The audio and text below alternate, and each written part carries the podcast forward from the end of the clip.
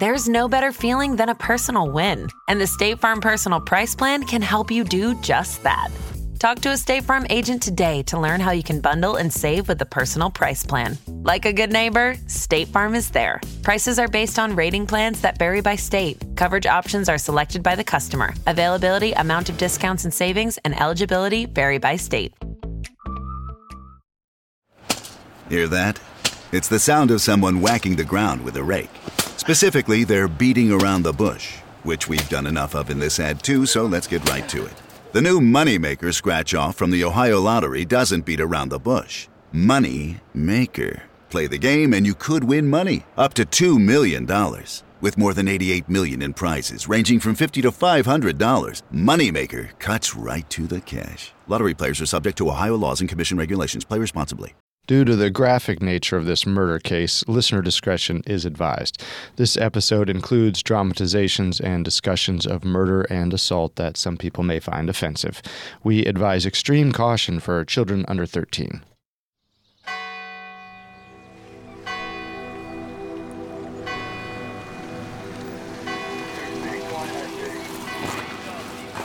What's going on? Why won't they let us in?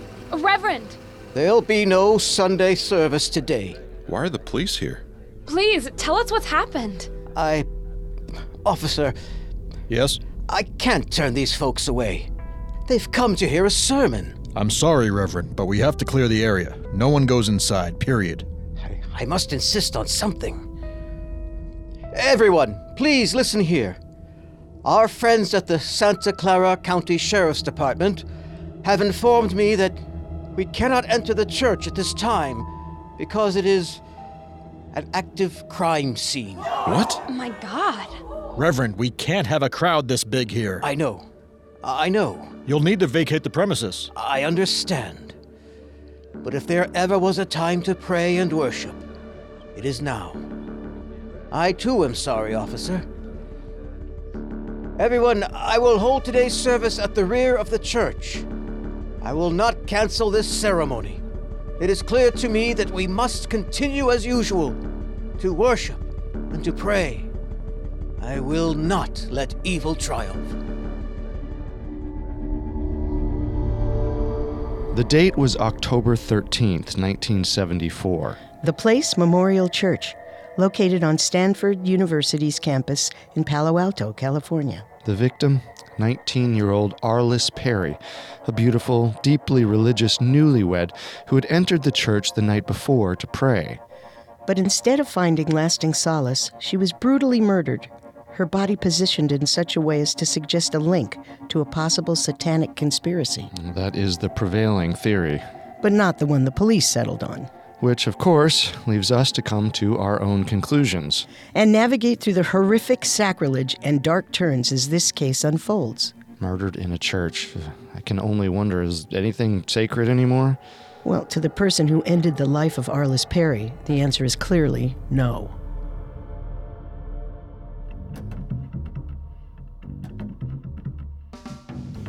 This is Unsolved Murders, True Crime Stories. I'm your host, Carter Roy. And I'm your host, Wendy McKenzie. This is our first episode on Arlis Perry. If you like the show, we'd immensely appreciate if you leave a five star review on your favorite podcast directory. And don't forget to subscribe while you're there because a new episode comes out every Tuesday. You can also find us on Facebook and Instagram at Parcast and on Twitter at Parcast Network.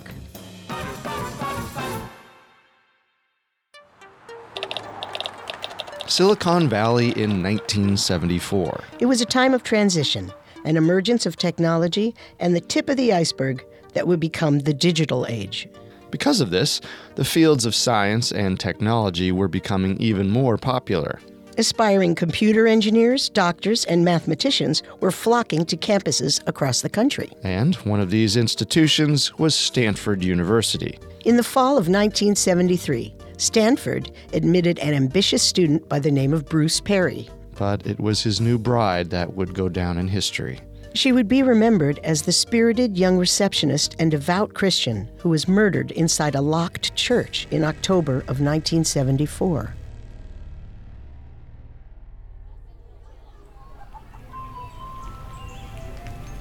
The victim, Arlis Perry, was originally born Arlis K. Dykema on February 22, 1955, in Bismarck, North Dakota. She experienced an idyllic but sheltered upbringing in a typical Midwestern neighborhood. She herself was the epitome of the all American girl, a veritable Sandra Dee. Pretty, blonde, petite, uh, but the story does not end like the musical Grease. That's for sure. She also had a welcoming, warm smile that seemed to be her default setting. And she was a cheerleader at Bismarck High for three years. Yes, and oddly enough, the team mascot was the Demons. Mm, what a mascot. Hmm. Imagine, if you will, a red faced devil cartoon with white horns and teeth snarling at the competitors. Hmm, okay, that detail's uh, a little eerie, considering Arlis's devotion to church and the circumstances surrounding her death. I would have to agree with you, it's all just a little too odd. In addition to cheerleading, Arlis made her studies a very high priority. But the focal point of her life? Her religion. Yes, she was a deeply devoted Christian, and most of her passion and energy went towards volunteering at her church. She was a member of the Fellowship of Christian Athletes and also part of Young Life, an evangelical society for students. Members of Young Life taught Sunday school and preached to the masses. And this she did with gusto. Arlis was a determined missionary. And tragically, this may have been what led to her demise. But first, her religion led her to the man she would eventually marry, Bruce Perry. Like Arlis, Bruce was a committed Christian and also a member of the Fellowship of Christian Athletes. And an athlete he was. He held several records in track and field, particularly the quarter mile race. He's so fast, isn't he? You like him, don't you? He's sweet. It's not hard to find sweet around here. well, he's more than that. And he goes to church. So do a lot of boys at school. But he cares. A lot of the boys here just go because their mothers would scold them if they didn't. But he goes because he wants to. There's a difference. Has he asked you to the dance? Oh, That's months away. Still, someone else could ask you. He should be worried. I don't know about that. How many times have you gone out? A couple. We agreed we'd like to see more of each other. Well, here he comes. So I guess you're getting your wish. Doesn't the team go to the hamburger shack after competitions? Yes, and I think I'll go with him. I think I'd go anywhere with him. Bruce was nearly irresistible. He was smart, attractive, athletic, ever the popular man on campus. Mm, he was a solid shoe in for a life of success. And that's where he was headed, He enrolled at Stanford as a pre med student and found a woman who loved him. and agreed to marry him. Bruce proposed after a year long courtship when they were only 18. But the couple would spend most of the engagement apart. While Bruce pored over his textbooks in the Stanford dorms, Arlis remained in Bismarck, North Dakota to attend junior college. She also worked as a receptionist at Bruce's father's dental office part time to save money for the wedding. and continued her church related activities, of course. Although the distance was tough, Bruce seemed hopeful. He was idealistically traditional. A good job, a happy wife, a nice home, future children. This was what he envisioned. So you might say that the time he spent away from Arlis that first year was a sacrifice he was willing to make for the sake of the long term. Right. But for Arlis, it was much harder. She missed her fiance dearly. Hey, honey, it's me again. You must be in class. I still haven't figured out your schedule yet. I hope your day is going well. School's going okay. Uh, working with your father is nice. He wants to give me a raise. He's too generous. But I have to admit, it's nice to get some extra money for the wedding. Next time you visit, we'll have to try some cakes together. I know you love chocolate, but I sampled a vanilla cake with pink frosting that is so tasty. Anyway, I'm thinking about you. I love you. Call when you can. After a year apart, the couple finally married on August 17th, 1974. The ceremony was held at the Bismarck Reformed Church, where Arlis and Bruce Perry stood in front of several family members and friends declaring their commitment to each other and to God. They then enjoyed a low key honeymoon at a cabin for a week before returning to the demands of daily life. But a big transition was coming because Arlis was moving with Bruce to California. And she would only live there for six weeks before losing her life. We'll return to our story in just a moment from the Parcast Network. And now let's continue the story. Once they arrived in California, Bruce and Arlis were worried about their financial situation. But as luck would have it, Arlis was offered a job as a receptionist at a Palo Alto law firm just weeks after they moved. This relieved some of their financial woes. And it gave Arlis something to do while Bruce was busy with classes and campus life. But the job was not enough for Arlis. And she became very homesick. She wrote a letter home expressing this. These were her exact words Friends are hard to find here. And Many times I've been tempted to go knock on doors asking if anybody needs a friend. But I guess we just have to appreciate each other and trust the Lord for new friends, too. But it wasn't just about being away from home that seemed to weigh on Arlis.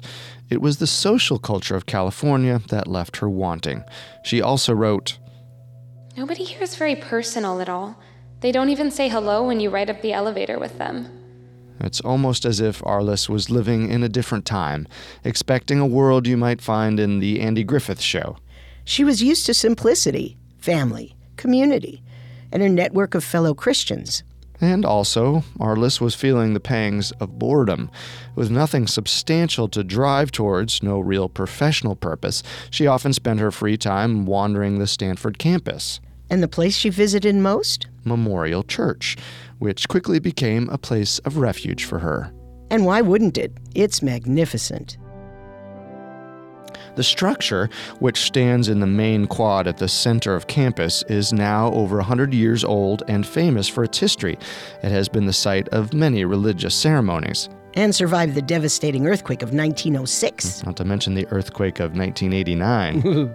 it was built during the American Renaissance and opened in 1903. Jane Stanford, wife of former Senator Leland Stanford, commissioned the structure as a memorial to her husband who passed away in 1893. Together, they had founded Stanford University. That joint venture was actually a memorial for their only son, who had died from typhoid in 1884.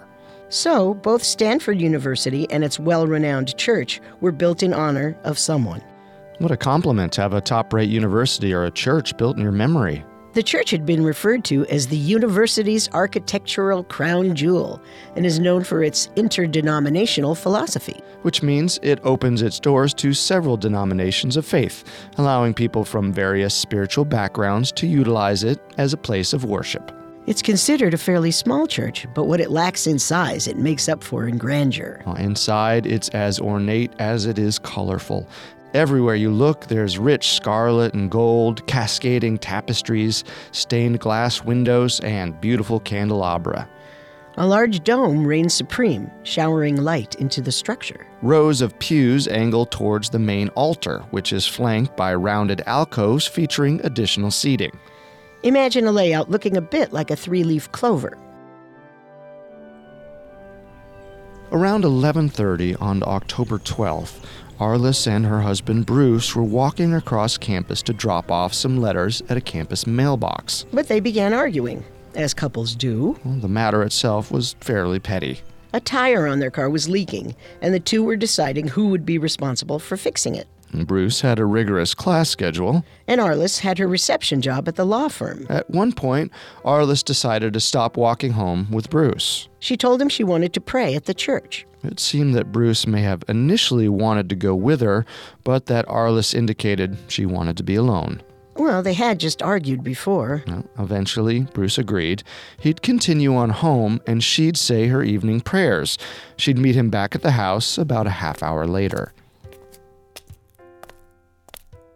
Bruce was okay with his 19-year-old wife praying alone at 11:30 at night? Were there services going on at that time? Well, no, but according to a conversation Bruce later had with police, he admitted that it wasn't uncommon for the two of them to worship late at night.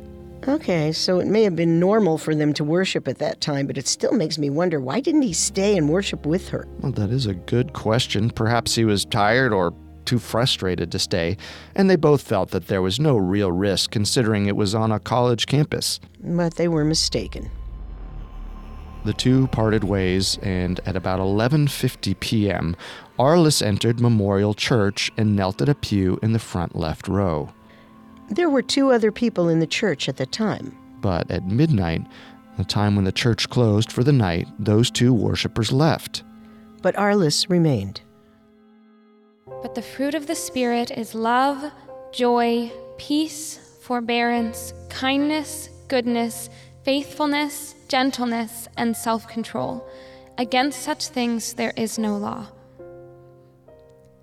Lord, bless me especially with gentleness and kindness tonight. Bruce and I got into an argument. Sometimes being a wife is difficult. I know it is my duty to love and honor my husband, but sometimes we don't see eye to eye. Give me the strength and self control to return home with an open heart and mind. And let us not go to bed frustrated with each other, but with a patience and love that transcends earthly quarrels. Amen. It was 12:10 in the morning, a few minutes behind his normal schedule, when campus security guard Steve Crawford entered the church.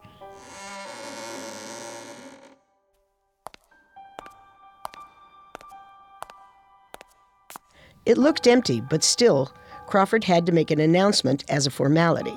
We're closing for the night. The church is being locked for the night now. If anyone is here, you'll have to leave. Then he locked up. But he would return every hour on his rounds to do a cursory check on the church. Well, it was about this same time that Bruce started to worry that Arlis hadn't returned home. So he went out looking for her. As he made his way across campus, he went straight for Memorial Church. He tried the church doors, but they were locked. So he started to scour the campus. Where was he thinking that she might have gone? Who knows, but he couldn't find her, so he headed back home, hoping she took a different route and was already safe inside. But the apartment was empty, just how he had left it. So now it was time for other measures. At about three in the morning, Bruce placed a call to campus security. He told the dispatcher that his wife Arlis hadn't come home. She had been at the memorial church praying, and she said she'd be back after it closed. He also told the dispatcher that he was worried she may have fallen asleep and gotten locked inside the church by mistake. Stanford officers were dispatched to the church, where they tried the doors, which of course were locked, but they didn't go inside. So essentially, their reporting to the church was useless. How could they know if somebody fell asleep inside if they didn't actually go inside? Exactly. It is believed that if they had gone inside and checked around that they would have run into the killer. Why is that? Because at 5:30 a.m., Steve Crawford, the security guard, returned to the church and noticed that the entrance door on the right side of the building had been forced open, but not from the outside. Someone had broken it from the inside. So it would seem that someone had been locked in. Well, perhaps more than one person. When Crawford went to investigate, he examined the pews and what? Oh my god. Discovered the body of Arlis Perry on the left side of the church facing the pulpit. She was lying on her back underneath a pew. Above her on a wall was a large cross, which, juxtaposed with her dead body, must have been a disturbing sight. All of it was. She had been beaten horribly. Dark bruises and a broken bone in her neck suggested that she had been strangled. She was naked from the waist down with her legs spread. Her blue jeans, having been removed, were placed across her legs in the shape of a V, which, with the way that her legs were spread, created a diamond pattern. Conspiracy theorists would later equate this V shape of her jeans and the V shape of her legs to a satanic symbol featuring triangle like shapes in an oppositional pattern. Similar to a star shape. There's more. Her killer had ripped open her shirt and placed a 24 inch long altar candle between her breasts. Whoever did this to her also sexually assaulted her with an altar candle. That was now broken in two. But oddly enough, her killer had not actually raped her himself. However, forensics also found semen stains on a kneeling cushion which was nearby. This would suggest that her killer masturbated near her, but did not have physical sexual contact with her. According to the initial medical examiner's findings, Arlis died at approximately midnight. Right before Crawford checked the church and locked up. This would mean that Arlis's killer was most likely still inside the church when her husband Bruce checked the door at 12:15 and when police checked shortly after 3 a.m. It's likely the killer escaped from inside after the cops reported to the church, but before Steve Crawford found the busted door, so sometime between 3 and 5:30 a.m. It wasn't long before a slew of detectives and officers reported to the scene. Morning, Detective. You were the first one here? Yes, sir, and. Uh, And what? well, sir. Uh, it's pretty god awful. Show me. After the lead detective surveyed the crime scene, he quickly came to a conclusion. The fact that the victim was assaulted with objects and left half naked on the floor, I can't help but believe this is the work of a sexual psychopath. So that's who we're looking for? Yes. What do we know of the victim? Name is Arlis Perry, 19. A student? No, but her husband is. Husband? His name is Bruce Perry. He called Stanford police at about 3 this morning, reported her missing, said she went to the church to pray. He worried she might have fallen asleep before the doors were locked. You spoke with him? No, I spoke with the dispatcher who took the call. And where is this, Mr. Perry? At home, sir. He lives at an apartment building for married students. It's, um, Quillen Hall. Then we'll go there. Let's leave some of the cavalry here. I'm always wary of too many cooks in the kitchen.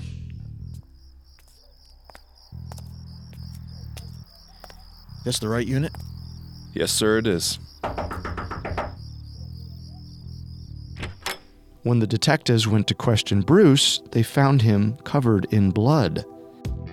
Bruce insisted that it was his own. He told them that when he was overly stressed, he'd suffer from severe nosebleeds. The police weren't so easily convinced this was the case, so they had a blood typing done. This is just what it sounds like. Blood is tested in a lab to determine what type it is. There are four major blood types A, B, AB, and O. The results showed that the blood found on Bruce's clothing was indeed his, not Arlis's. And They had different blood types, so the nosebleed story was true. He also passed a polygraph. So, who were the police prepared to investigate next? Our story will continue in a moment after the break. And now, back to Unsolved Murders. Detectives considered security guard Steve Crawford as a person of interest early on. But he was cleared of any involvement since none of the evidence recovered at the scene linked him to the murder. So now detectives looked to an eyewitness account. A passerby claimed to have seen a young man go into the church at midnight while Arlis was still inside. The witness described the man as 23 to 25 years of age. He had a medium build, sandy colored hair, which was parted on the left. He wore a royal blue short sleeved shirt and no watch. For some reason, the witness felt the need to note the absence of a watch. Detectives kept much of the information about the murder a secret from the public. But the university paper, the Stanford Daily, covered the story frequently, and one article opened a small can of worms in discussing the death of Arlis Perry. The following is taken directly from an article entitled Police Find No Evidence to Link Campus Killings. The murder of 19 year old Arlis Perry yesterday morning was the fourth homicide here in less than two years, and the third involving a young woman out alone.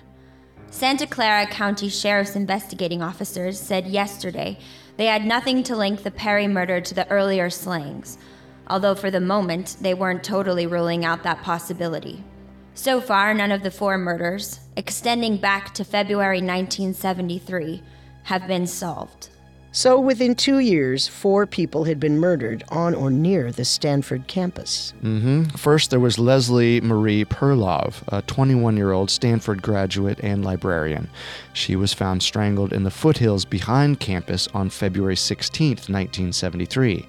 David S. Levine, a Stanford physics student, was stabbed to death early in the morning on September 11, 1973. Then there was 21 year old Janet Ann Taylor. While hitchhiking back to her home from campus, she was strangled and thrown into a ditch. But again, police didn't link the cases to each other or to Arlis's case, at least not at this point. Which seems peculiar. Could it have been because the other slayings were all committed outside and were less involved in Arlis's murder? Well, that could be, considering the other murders felt a bit more routine. The fact that Arlis's murder took place in a church and considering how she was violated with objects from the church, the killer's MO varies a good deal. Although Arlis's murder did contrast greatly with the other murders in the area, police were calling it a fairly straightforward case. Undersheriff Tom Rosa concluded the following quote, It's atypical, if there is such a thing. Sexual psychopathic slaying. It has no cult like overtones, it just happened to occur in a church. Uh, What could that mean? No cult like overtones. Well, possibly there was no overt cult related imagery, no objects left behind that could be associated with a cult, No obvious identifiable symbols, perhaps. but it was strange enough to suggest that the killing was more than just sexual, right? Well, many were not buying the purely sexual angle, including Reverend Hamerton Kelly, the dean of Memorial Church. Reverend Hamerton Kelly held the Sunday service behind the church the day Arlis's body was discovered. and used the words ritualistic and satanic to describe the murder. A wildfire of speculation spread quickly. One main theory emerged that Arlis was killed by a person or persons belonging to a satanic cult. Because Arlis was a passionate missionary, it seemed she was an obvious target. And then new information surfaced from her autopsy. Police soon determined that strangulation was not the actual cause of death. Bruising on the neck and chest suggests strangulation, but due to the markings, I don't believe it was the cause of death. Then what was? See this blood on her head? What? There seems to be something. Uh, is some metal. A piece of metal. Show me. Well, it, it looks like it's lodged in the skull, but I can't be certain. I'll need to get an x ray.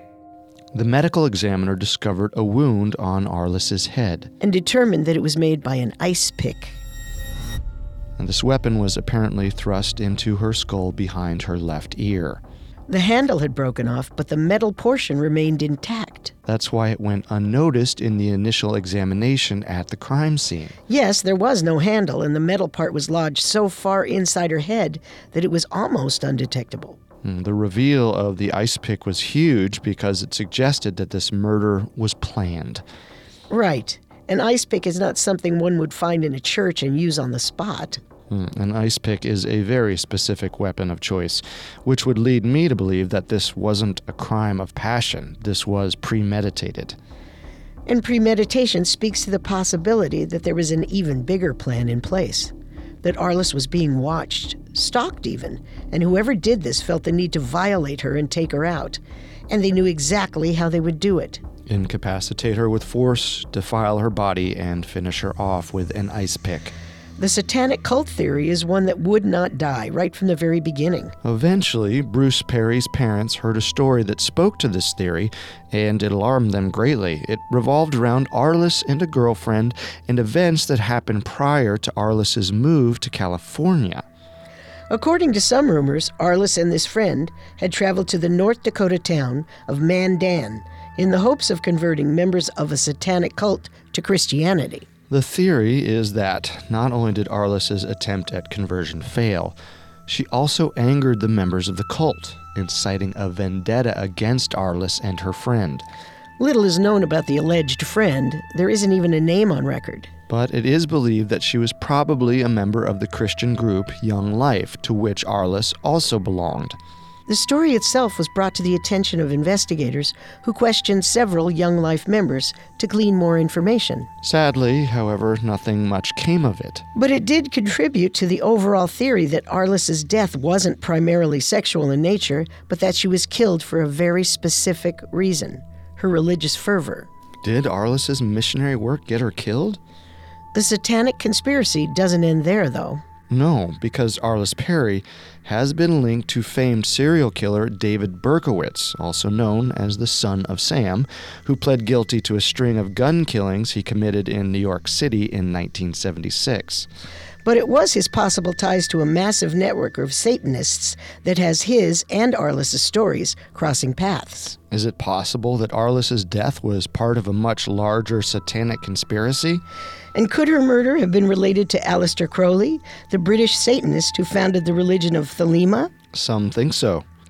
Another cult, known as the Process Church, has also been suggested. We'll explore all this in depth in the final episode. As well as unexpected testimony from a man who attended Arlis's funeral. His admission to police throws a monkey wrench into the investigation and challenges the preconceived notions of Arlis's spotless background. It also reminds us that what we assume and what we choose to believe can often be farthest from the truth.